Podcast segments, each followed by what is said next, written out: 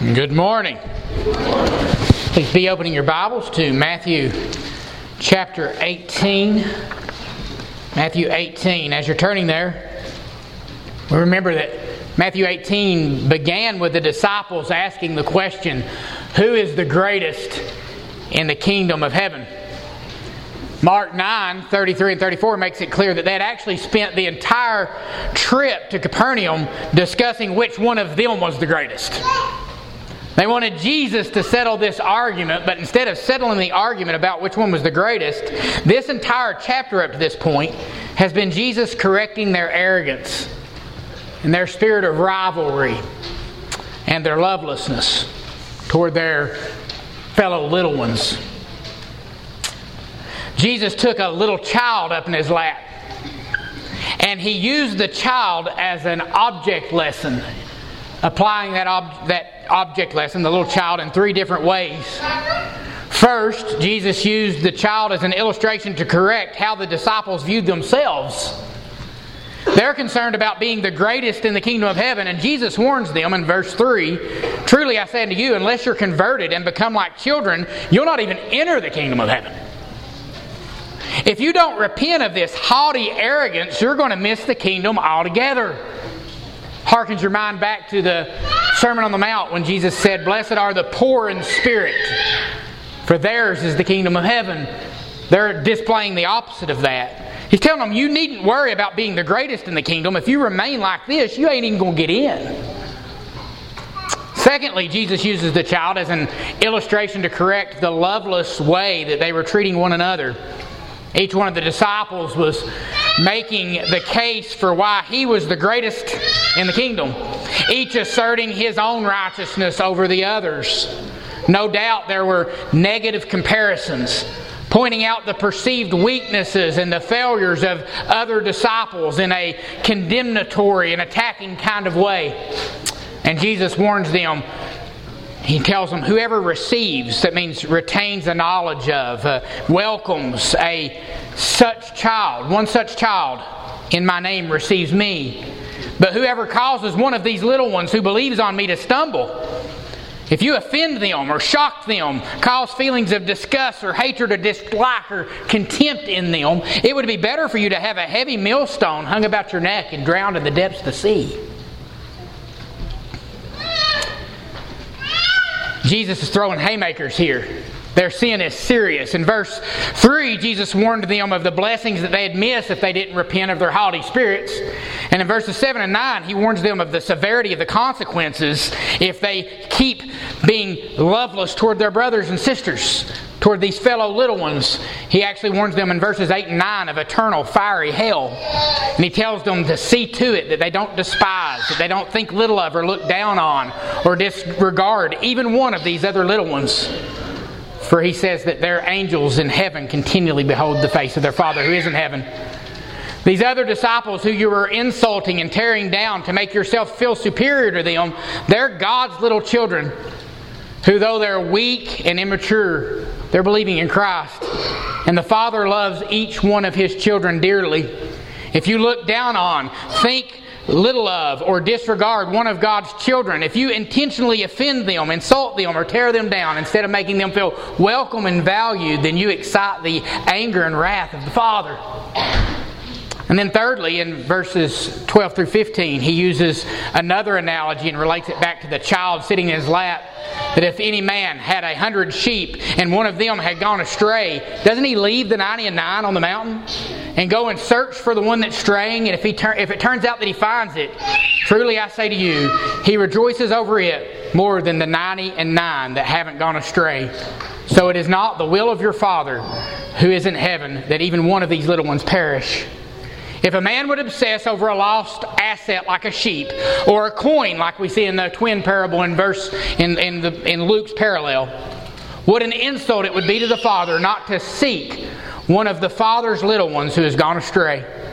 Jesus is making the point that a calloused indifference to the spiritual health of a professing Christian is, a, is as offensive to the Father as it would be to the parents of the toddler of this of this in this in Jesus' lap if he went missing and the disciples showed no concern. And that brings us to our text for this morning. A text that's ignored completely by most so-called churches, and one that's used like a hammer by many that do see its importance, but use it wrongly, use it with harshness. It's the famous text on church discipline in Matthew eighteen, fifteen through seventeen. And if your brother sins, go and reprove him in private. If he listens to you, you've won your brother. But if he doesn't listen to you, take one or two more with you, so that at the mouth of two or three witnesses every fact might be confirmed. And if he refuses to listen to them, tell it to the church. And if he refuses to listen even to the church, let him be to you as a Gentile and a tax gatherer. We're going to be looking this week and next week. This is a two-part series on first, just today, just seeking your brother. And next week, seeking your brother with your brothers, and then shunning your so-called brother. Today, though, we begin with just seeking your brother in verse fifteen. If your brother sins, go and show him his fault in private. If he listens to you, you've won your brother. We mustn't miss the context of this passage. Jesus gives these heavy words with this toddler still in his lap. We don't think of this as a toddler in your lap kind of section of Scripture, do we? A visual reminder that unless they see themselves as the lowest of ranks, humbling themselves like little children, that they won't even enter the kingdom of heaven. If you remember that, do you think it will impact your posture as you seek your brother? Of course it will, won't it? This child would have also served as a visible reminder to readily receive all such little ones, being careful not to be a stumbling block to them.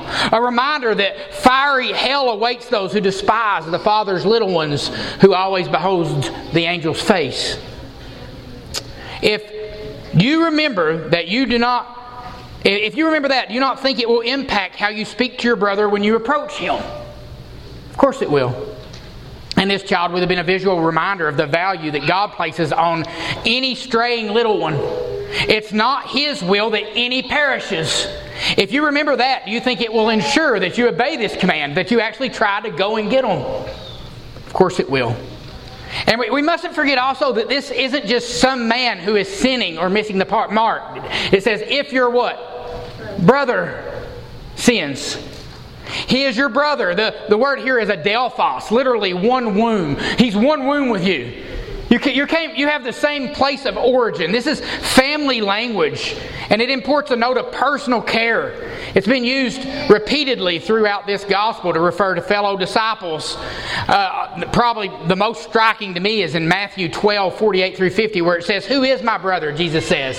"Who is my mother or my brothers?" And stretching out his hands toward his disciples, he said, "Behold, my mother and my brothers, for whoever does the will of my Father who is in heaven, he is my brother and sister and mother." This person who has sinned is your brother. He's one who has shown evidence of regeneration. Is he perfect? No. Are you? No, of course not. But he is one whose pattern of life is that of a man who does the will of the Father. As such, although he's currently in sin, you are to view him as one of the Father's little ones. All those who will enter the kingdom of heaven have been converted and become like little children, low in rank, poor in spirit. So you're not going to him expecting an argument, because little ones are likely to hear a concerned brother who believes him to be in sin. We go, if we go expecting for a fight, you'll probably find one. But when you go to your brother in a spirit of humility, low in rank, and treating him as another who's low in rank, as little children of the same Father, who love their Father and want to please Him, you're likely to be heard. And that's the posture that we come with. If your brother is in sin. If your brother is in sin. So there's a hopeful expectation of being heard. And what are we required to do when we perceive that our brother is in, in, in sin? Well, the first word here is, it says to go. The word here is upago. It means to depart, to, to get to moving, to move along. If any man, it, it reminds me of the verses right before it, in verse twelve. If any man has a hundred sheep and one of them has gone astray, does he not leave the ninety-nine on the mountains and go and search for the one that is straying? Now there's a brother that's straying from righteousness. And what does Jesus say in the verse before this? The verse right before this. Isn't it the will of your Father who is in heaven that none of these little ones perish? God doesn't want any of them to perish. So you see them straying into sin, and what does He tell you to do? If you see your brother in sin, go. It's important. There's an urgency behind it. You've got to act. God intends to use you as part of this little one's journey to the kingdom, as part of His salvation story. So you, upago, you go and depart. You get to moving. Who's supposed to go? If your brother sins, you are to go. Not the church leaders. Not the pastor needs to do something about this. Not someone who you think would do a better job than you would do. Not someone who you think has a better relationship with this brother than you have. No, no, no. It is you, the one who noticed the sin, who is to go. Get that straight in your mind. You don't get to put this off on somebody else and wish somebody else will do it. You go. Another thing that must be pointed out about these, this, this word here, this go word, is it's an imperative. That means it's a, it's a command. The name of this sermon is From Seeking to Shunning, What is Required in Church Discipline. Jesus is ordering you to go to your brother. In verses three through fourteen, there were only three imperatives in the twelve verses. Three commands in all those verses. But in these three short verses, there's five imperatives. The foundation has been laid to make sure you do this right, but it was all building to this section. Everything you're supposed to do, because of everything we've heard in the last three sermons, is related to these three verses on going to restore your straying brother. And it's not optional. It's an it's a command. It is an imperative. It must take place. If you find yourself compassionately concerned about your brother's sin, or is often the case, stewing over it. Let's be honest. Sometimes you're not compassionately concerned. You're stewing over it. Or, God forbid, even worse, you're talking with other people who have nothing to do with the sin, might not even know about it, and instead of talking to them about it, you're talking to, instead of talking to the sinner about it, you're talking to others about it. Don't be a hypocrite.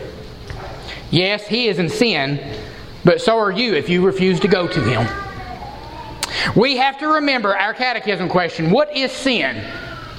Any want of conformity to or transgression of the law of God. We tend to be very upset over transgressions of the law of God. We take it very seriously when someone does something that we think God forbids, but we often excuse ourselves for, th- for not doing things that Christ clearly commands us to do. He commands you to go to your brother that you've got concern about. You not doing so is just as much a sin as what He's doing. If you really care about sin that much, don't be a hypocrite. Deal with your own, so you can help him deal with his. If the sin you perceive in him bothers you so much, then you need to make absolutely certain that you don't sin by failing to go to your brother. But you don't just go. It's not just pursue. It's also you've got to prepare. What's the next words here? It's go and show him his fault. Notice that this is show him his fault and not tell him his fault. There's a difference. This word for show, elegco, it means to convict or to rebuke, to expose, to make ashamed. It goes deeper though. To cross-examine, to put to proof, to test, and to lay bare. It implies bringing to light or exposing a sinful pattern, a secret sin, or perhaps a blind spot or an area of spiritual neglect. Many times your brother that's in sin that you perceive, he doesn't recognize it as sin. That's why he's doing it. You know your brothers and sisters, these fellow little ones, they're not rebels. They have the hearts of little children who want to obey. They just might not see clearly in some areas that you see more clearly than they do. And what are we to do as the church? Grow together in righteousness. Aid one another in sanctification. But if it's a blind spot, he might not disagree with you just because you say it's sinful. Right? Just because you say it's sinful, he might disagree. It's even possible that you're wrong. How do you prepare to show him his fault? Well, the first thing you've got to do is you've got to repent yourself. You say, wait, I know what you're thinking. Why do I need to repent in order to show my brother that he's in sin? Well, the main reason is because Jesus said so. Look back with me to Matthew chapter seven, verses one through five.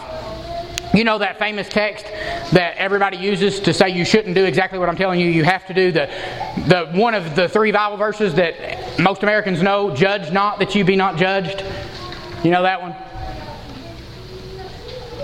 Matthew seven, one through five. Judge not that you be not judged. For in the way you judge, you will be judged. And by your standard of measure, it will be measured unto you. Why do you look at the speck that's in your brother's eye and not notice the log or the beam that is in your own eye? Or how can you say to your brother, let me take the speck out of your eye, and behold, a log is in your own eye? You hypocrite. What's he tell you to do? First, take the log out of your own eye. Why? So that you can see clearly to take the speck out of your brother's eye. Notice that the issue is one of the eyes. And this is pivotal. You cannot show them their fault if you cannot rightly see their fault. And he says you have to get the log out of your own eye before you can see clearly to get the speck out of his. You must repent before you go. Say, repent of what? All sin is an eye problem. Did you know that? Every, everything you do is because of the eye. And what do you mean by that? Well, you're in Matthew seven. Turn back to Matthew six, twenty-two through twenty-three.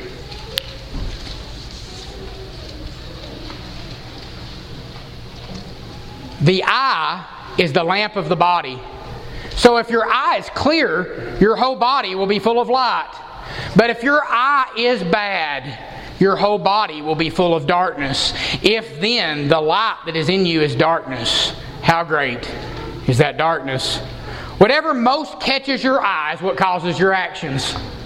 You do because what you most want is what you go after. That's it. You go after what you want, and it takes a singleness of focus. If your eye is clear, then the whole body goes hard after that object. If it's like one focus, your one thing matters. You're not an idolater. You're going hard after the kingdom. Seek you first the kingdom of God and His righteousness. That's the only thing that matters. But if it's evil, the word here means duplicitous, uh, torn. It's, it's not clear. It's lacking focus. It's got the idea of double vision. If your eye has double vision, if you're wanting to seek, uh, gain the kingdom of heaven while at the same time going after the fleeting pleasures of this world, then your decisions will become inconsistent. You'll be unsure of what to do when you're tempted. If your brother is in sin, then their eye is on the wrong treasure. It's not the thing they're doing, it's the thing they want most that's the problem. The eye is the problem. The action is just the fruit of that problem. And how can you say to your brother, let me take the speck out of your eye, and behold, a log is clogging your vision? Until you make sure my motives for going to this brother is for the sake of the kingdom of heaven and not because they're getting on my nerves, not because I'm fed up with them, not because it would make my life more convenient if they would straighten up.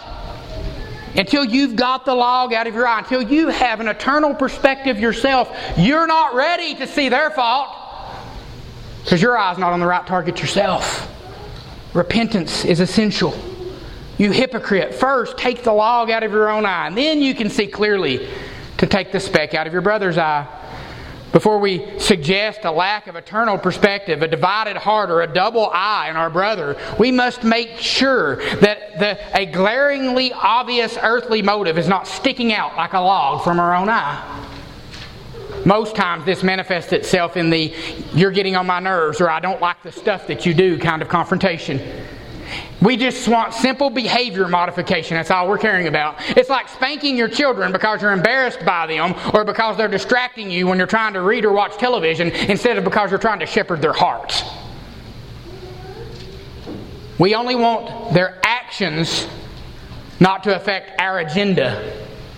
Such shallow discipline is unbecoming of a Christian parent, and such hypocritical speck removal is unbecoming of a church member. We must be aware of our own need, of our own weakness, of our own carnal motives. Even having searched our heart for carnal motives in desiring to, de- to correct our brother, repentance is essential first. Get your heart right. Yeah, you've got to go, but get your heart right or you'll never be able to show them their fault. Are we confident we are motivated by love and concern for them? And once we've repented, ourselves, we also must research. It's repentance and research. Say, what do you mean by research? Well, you've got to go and show them their fault. Where are you going to show it from? You're going to show it from the authority that we have. You're going to show it from this book, from the Scriptures.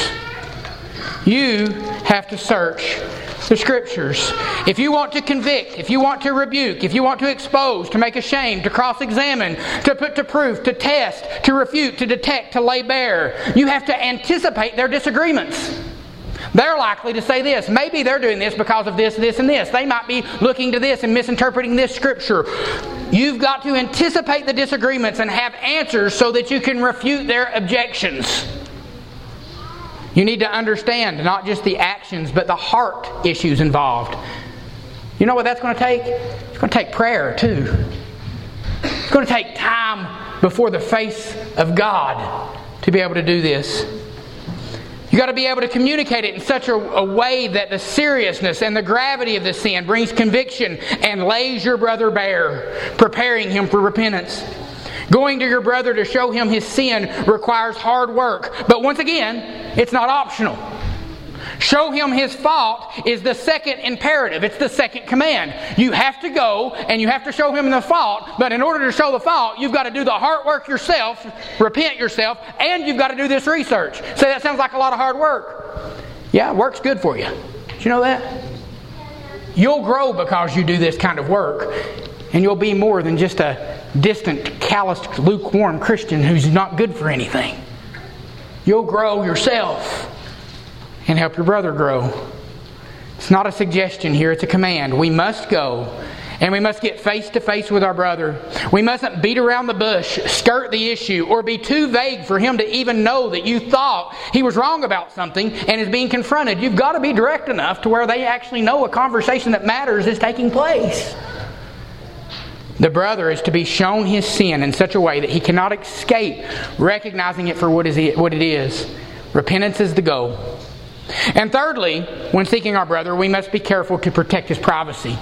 We've got to pursue, we've got to prepare, and we've got to protect their privacy. Notice that. We go and show him his fault where? In private.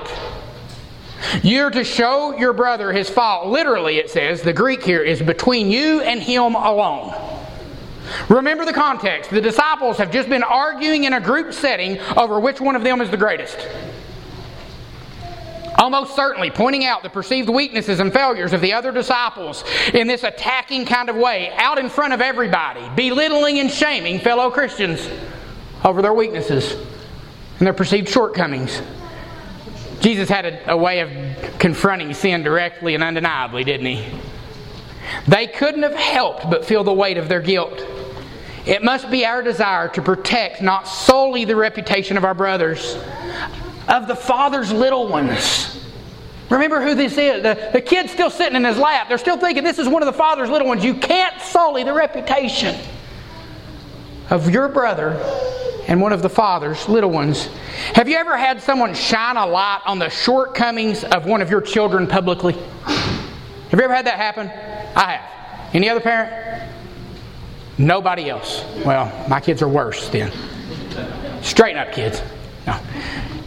Or gossip about your kids and it gets back to you. Have you ever had that happen? Somebody said so-and-so about your kid. I guarantee some mommy in here, oh no, you didn't, right? Somebody. Didn't like it, did you? God doesn't like it either. Sin of whatever form must be confronted. But it must be confronted sensitively and with discretion. No one else needs to hear about the sin that you see in your brother before you've talked to him about it in private. Nobody else needs to hear about it. This wasn't a new thing either. It goes all the way back. Jesus, it's like Jesus believed the Bible. Because Leviticus nineteen, sixteen through seventeen, Jesus is clearly pulling off of this. You shall not go about as a slanderer among your people, and you're not to act against the life of your neighbor. I am the Lord. You shall not hate your fellow countrymen in your heart. You may surely reprove your neighbor, but you shall not incur sin because of him. Don't go around slandering him and become a sinner yourself when your brother's in sin. Go to, go to him and help him with his sin, but you're just bringing sin on yourself when you talk to other people about his sin and become the slanderer. Jesus hated that. And He warns us against it. So we pursue, and we prepare, and we protect the privacy of our brothers, these fellow little ones, because we prize our brother. And we're going because we prize our brother. Notice the last part. If he listens to you, what have you done? You've won. What's the prize at the end? You've won your brother. This akouo, if he listens, the word is akouo. If he hears, if he pays attention, if he receives, if he understands, if he obeys. If your brother hears you out, then mission accomplished. You've won your brother, and that was your goal. The goal of discipline is not to throw people out of the church, but to bring the sinning brother back into obedience. Your brother himself is the prize at the end of all this difficult preparation. Not being right. The goal, the, the prize is not that you get to be right. It's not that you get to prove your point. It's not that you get to show that you are clearly superior to him and that you're the greatest in the kingdom. It's not the goal, the prize is not curbing the behavior that gets on your nerves. The, the prize at the end is your brother, and he is worth the effort. He's one of the Father's little ones. The word for one here is, it means, it refers to financial gain or profit. Here it refers to the gaining back of something of value that's lost. And guys, I'm going to tell you something about fellow brothers and sisters in Christ. They are valuable to the church. You know, you're not the only one that has gifts that are valuable to the church, that every single person that God saves, He gives the Holy Spirit, and with the gift of the Holy Spirit comes the gifts of the Spirit. And they've got them. And they need to be cultivated and used. And when we lose one of these little ones, their effectiveness or or their presence, God forbid, that they actually leave the church altogether. When we lose that, we're losing something of infinite value to the church. When a believer is distant, disconnected, and uninvolved in the church due to sin, a valuable treasure is lost. We shouldn't be content until they're restored. They're too valuable. This is MacArthur. When a church member falls into sin, the fellowship as a whole and each of the other members individually suffers loss, because no individual believer in the body is reproducible. Each believer is a unique individual and is uniquely gifted. People go to great lengths to regain material wealth when it's lost.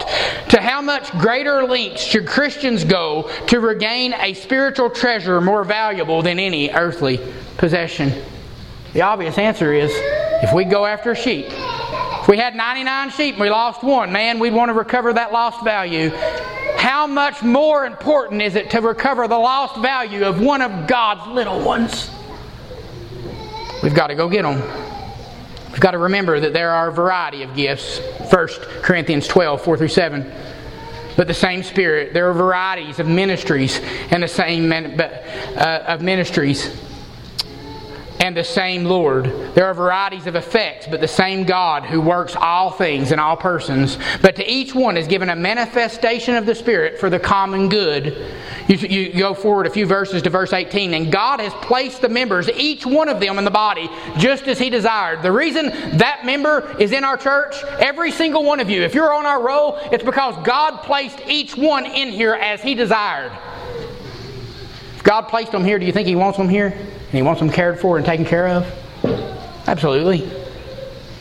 Verses twenty-four through twenty-six, same chapter. God has so composed the body, giving more abundant honor to the member which lacked, so that there is no division in the body, but that the members may have the same care for one another. And if one member suffers, all the members suffer with it. And if one member is honored, all the members rejoice with it. That should be our attitude. We should treasure one another and see the value of each of our one another's in this church body. If you don't know the members in the church, then you need to get to work getting to know your brothers and sisters. You're in covenant with them. You might say, well, I don't think so-and-so is particularly valuable to the church at all. Well, they are absolutely valuable to God. Do you know that? Admittedly, some people are more valuable to the health and function of the church than others. Right? Every man is given a measure of faith. Some more, some less. Men are born with different capacities, different talents, different skills and abilities, different intellects. We see in the parable of the talents that God gives five talents to one man, two to another, and only one to another.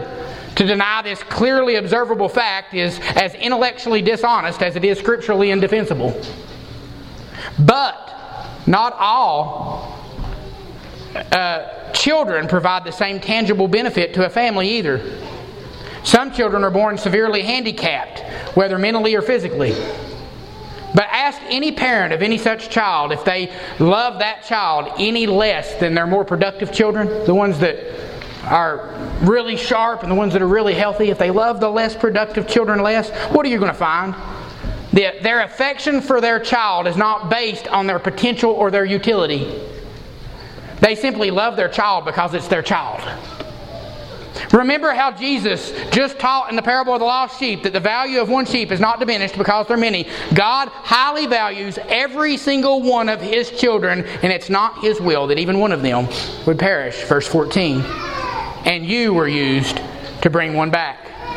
The stakes are really high here too. What does James say about this? In James five, nineteen through twenty, my brethren, if any among you strays from the truth and one turns him back, let him know that he who turns a sinner from the error of his ways will save his soul from death and will cover a multitude of sin. Do you love your brothers and sisters? How can you say you do if you don't confront them? If you don't pursue them? If you don't prepare? If you don't protect their privacy? And you don't prize them and their value of their soul and their contribution to the church body? Your statement of your love for them is empty platitudes and nothing more. The Bible tells us to love not in word only, but in deed and in truth. We finished the verse, but I want to make some bonus observations, if you will. Uh, I don't want to jump into the what to do if he doesn't listen. I want that to stand alone next week, of pursuing your brother with your brothers and then shunning your so-called brother. There's so much meat there. I don't want to start into it today. I don't want to wear you out.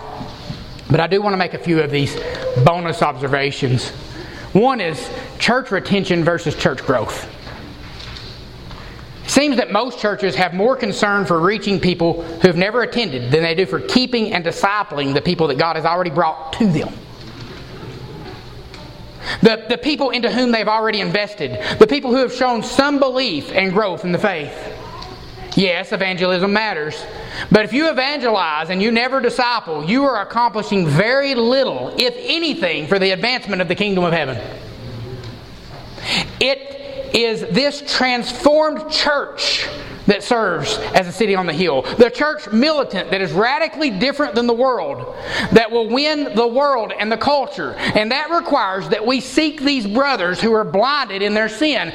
The, our goal is those that have professed faith, to let them come to maturity in the faith and reflect the glory of Christ, to be conformed to the image of Christ. And then the world will see that image and they'll be changed by it. The problem is we get people in the doors, we never disciple them, and they look just about indistinguishable from the rest of the world. And we want to get more people in here in the church to look exactly like the rest of the world. What good does it do? You say, well, at least they're saved. Well, are they? You know, it gets pretty muddy about what saved looks like when they don't even know the gospel. Your average, your average church member today doesn't understand. They couldn't even articulate two or three of the Ten Commandments, or or the uh, understand that Jesus and the Trinity, or the that Jesus is the only way to God, or that there's absolute truth. They would stump their toe on every one of those things. Why? Because they've got the bare essential amount of truth to get them into a social club to look like the rest of the world. They're never discipled. They don't know what they're supposed to believe, and they certainly don't know how they're supposed to live. These people with whom you are in covenant, these people, are people who have promised to receive instruction from you. You have recourse with these people, a place of appeal within the community of faith. These are the people for whom you will give an account to God. You might say, well, I don't even like most of these people. Repent! Matthew eighteen ten, see to it that you don't despise, think little of, look down on, or disregard one of these little ones. You're not allowed to not like even one of these people. So if you don't like most of them, repent. Thanks for your confession. Repentance is next. For I say to you, their angels in heaven continually see the face of the Father who is in heaven. How dare we ignore them, ignore their sin struggles, and even ignore it when they are clearly drifting away? But such people often are all about evangelism. Go therefore into all nations and make go therefore into all the world and make disciples of all the nations. Great Commission's about disciple making. Baptizing in the name of the Father, the Son, and the Holy Spirit, teaching them to do what? Observe all things whatsoever I've commanded you.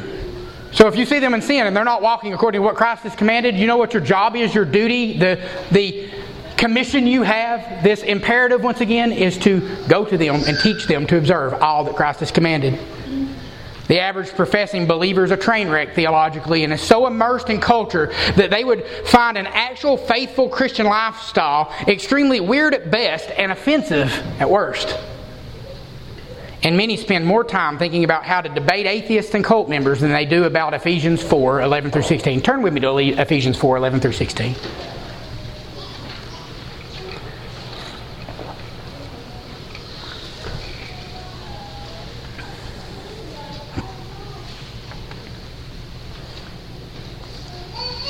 Talks about the purpose of the gifts that God gives to His church. He gave some as apostles, some as prophets, some as evangelists, some as pastors and teachers. Why? Verse twelve. For the equipping of the saints, for the work of ministry, to the building up of the body of Christ. What's the purpose of the gifts? The building up of the body of Christ. Until when? Until we attain the unity of the faith. Does it matter if we all believe the same things? Yep. That we attain the unity of the faith and the knowledge of the Son of God to a mature man, to the measure of the stature which belongs to the fullness of Christ. As a result, here's the outcome that we're looking for. That we're no longer to be children tossed here and there by waves and carried about by every wind of doctrine, by the trickery of men, by craftiness and deceitful scheming. But speaking the truth in love, we are to grow up in all aspects into Him who is the head, even Christ, from whom the whole body, being fitted and held together by what every joint supplies, according to the proper working of each individual part, causes the growth of the body for the building up of itself in love. If we focus on getting unified and understanding doctrine rightly and looking like Jesus, it will cause the growth of the body because the world will see the glory of God displayed in His church and people will be one. But if we look like the world, but man, we sure can debate an atheist, we're not going to make any impact. Because we're not looking like Christ. We just flip a button. Man, we're conformed to the world, but we've got a button we can flip to get us in evangelism mode to where we can go argue with somebody intellectually and persuade them that we're right. And then they believe, oh yeah, the Jesus thing's right, but they have no idea how to live and we never worry about that. Because if they sin, we ignore it. That's the state of the church. Jesus wasn't that way. Turn with me also to John seventeen.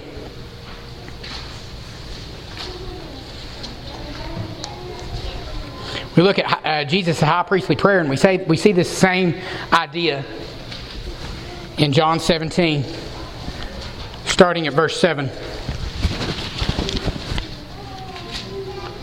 Speaking of His disciples, He says, now they have come to know that everything Thou hast given me is from Thee.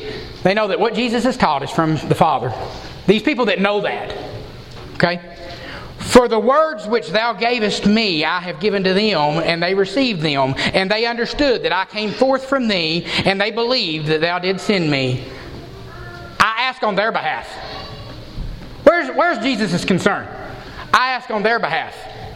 I do not ask on behalf of the world, but of these that thou, that thou hast given me, for they are Thine, and all things that are mine are Thine, and Thine are mine, and I have been glorified in them. And you say, well, what about winning the world? Go over to verse nineteen. He, he addresses that. For their sakes I sanctify myself, that they themselves might also be sanctified in truth. Jesus consecrated His entire life to the purpose of seeing to it that the people that believed would become consecrated themselves. They would also be sanctified in the truth. I do not ask on behalf of these alone, but for those who believe in me through their word, that they may all be one, even as Thou, Father, art in me and I in Thee, that they also might be in us, so that the world might believe that Thou didst send me. What's, what's the goal here? That they might be one. The unity of the church, everybody being one and unified in doctrine and understanding how to live in line with what the Scriptures actually teach, that's what will persuade the world to believe that God sent Christ. But we don't get in each other's business at all. Or you just do your thing and you do, and I'll do mine. You believe your thing and I'll believe mine. The unity of the church.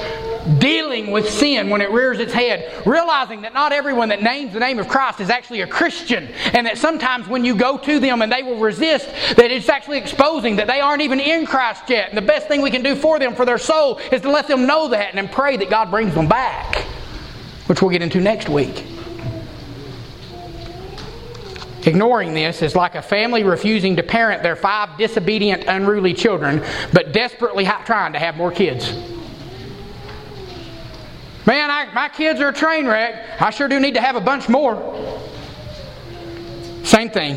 If we're not pursuing and discipling those that God has already given us and brought to us, then why in the world do we want to bring more condemnation on ourselves by evangelizing more people that we're not going to disciple? Say, well, we need to want to evangelize more people. Yeah, we need to want to have more kids too, but we've got to have the ones we do have in order. And if you're prioritizing having more babies and not raising them in the fear and the admonition of the Lord, you've got something twisted. Same thing in the church. Discipleship should consume us. Pouring into one another should consume us, and we'll grow into the image of Christ from one degree of glory to the next, and the world will see. And they'll be won by the fact that we are completely different because our ways are in line with the teachings of Scripture. And it'll shine like a city on a hill.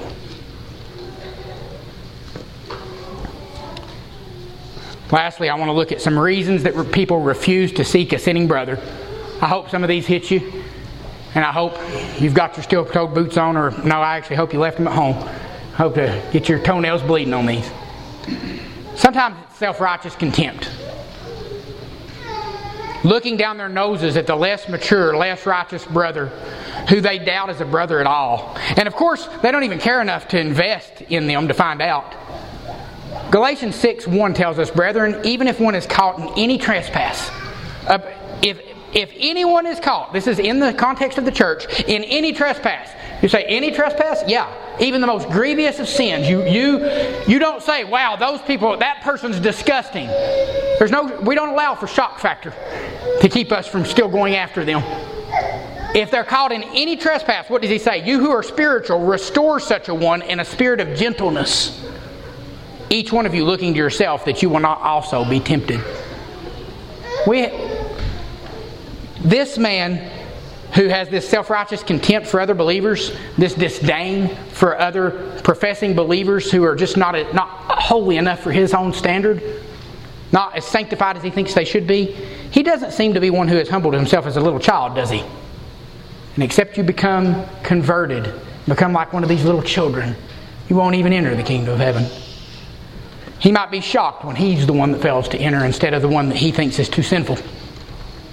Not only is it self-righteous contempt sometimes, but it can be calloused indifference. There's no contempt here. The person doesn't hate you, he just doesn't care about you.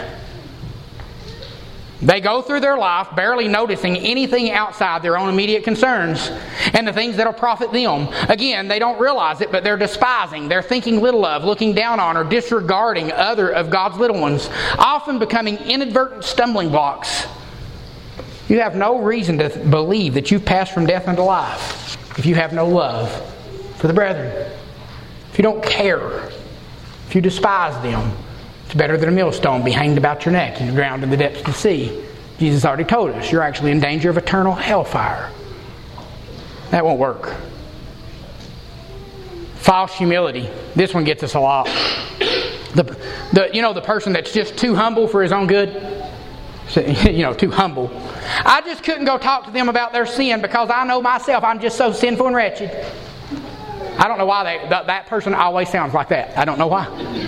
That's how they sound. With this one, they get to sound super humble and pious. But it's actually a disguise for laziness and indulgence.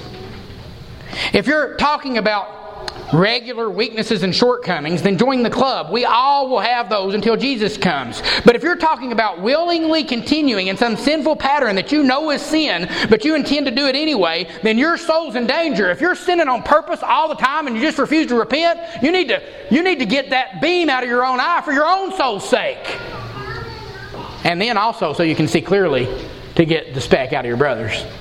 But you still have an imperative command telling you you have to do that. You're just so humble you don't even have to obey Jesus, I guess. Right? You desperately need to get that beam out of your eye.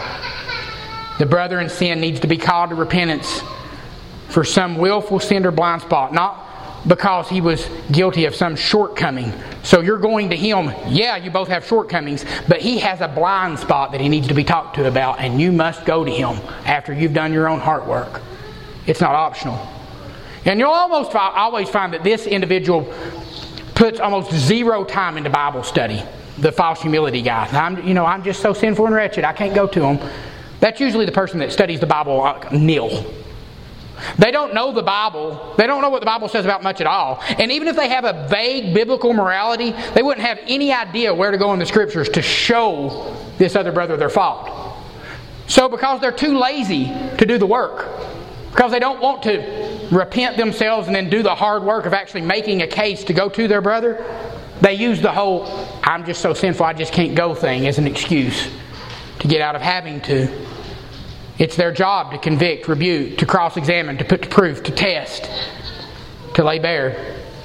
MacArthur again, the spiritual Christian neither condemns nor justifies a sinning, a sinning brother. His concern is for the holiness and blessing of the offending brother, the purity and integrity of the church, and the honor and the glory of God. And one last reason, I call it, Michael and I talked about this last night, we called it prideful preservation. So what do you mean by that?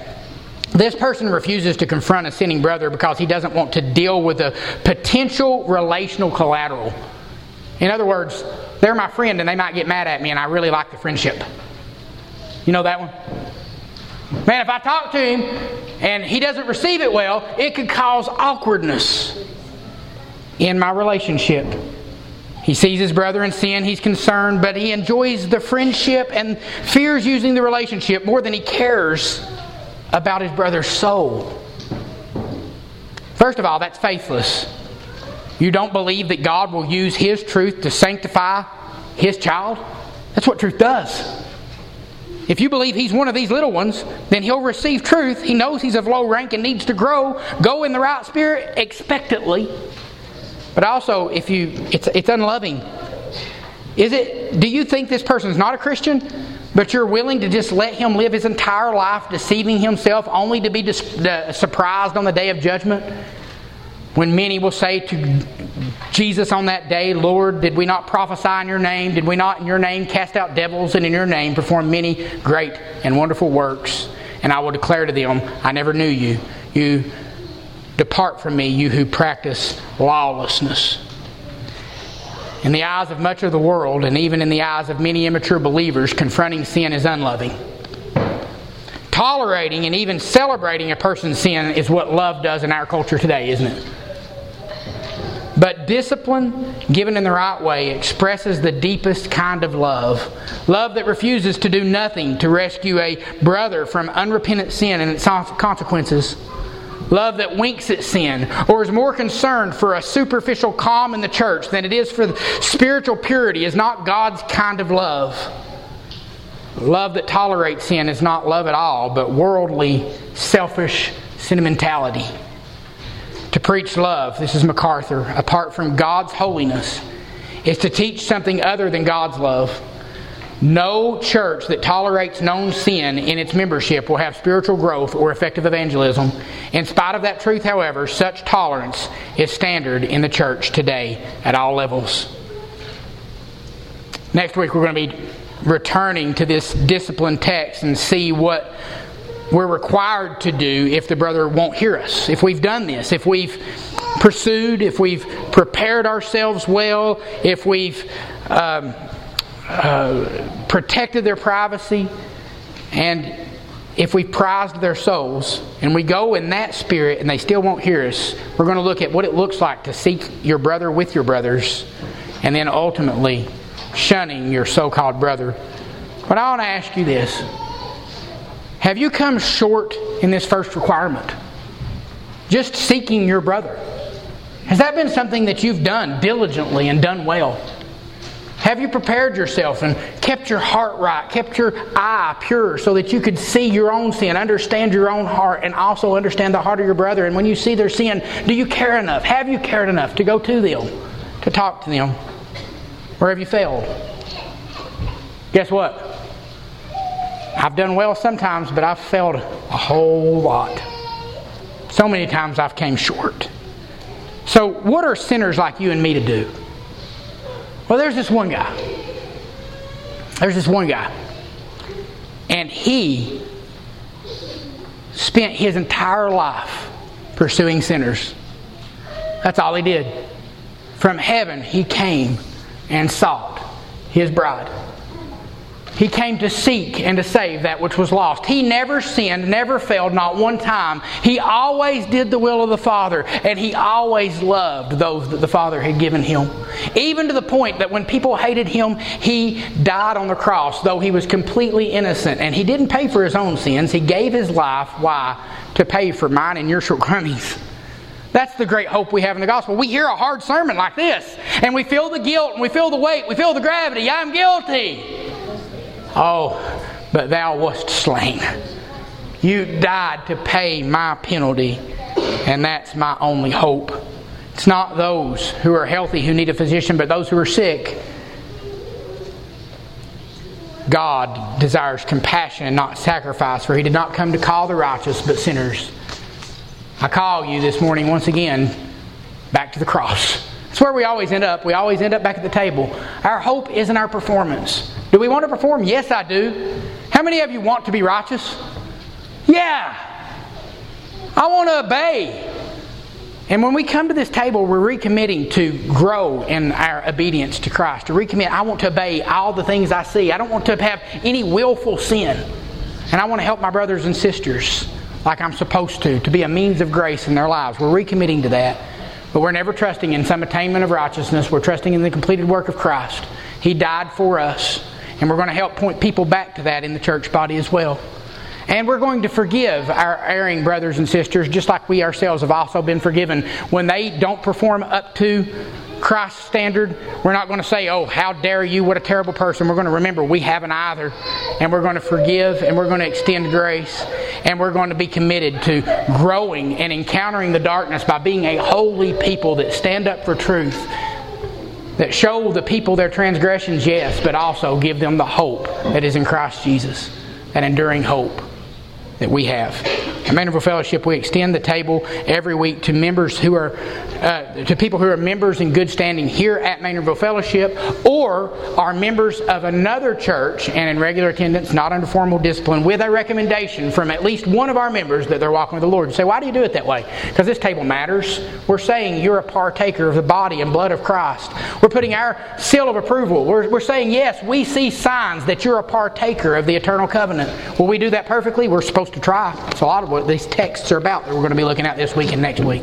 And it says that if any so-called brother be an idolater or a drunkard or a railer, gives a whole list of sins, not to even eat with such a person. We have to know you at least a little bit to be able to do that. So that's where we've landed. It's called close communion. It's not closed for only our members, but it's close. We don't want that to be an offense, but we want you to understand that we do take Jesus' body very seriously. Uh, hopefully next time you visit we can have gotten to know you a little bit better, and we can celebrate the table if you're a visitor. And if you're a visitor that doesn't have a home church, we don't want you to have the symbol without the reality. You need to join a church somewhere. Church matters. Jesus came to save His bride. Local churches matter. Being in submission and under the discipline and authority of a local church with real people matters. So we want to invite you into that and get you to join with us, or encourage you to join somewhere else if you don't have that, because it matters, and it matters eternally. Prepare your hearts as we come to worship at the table.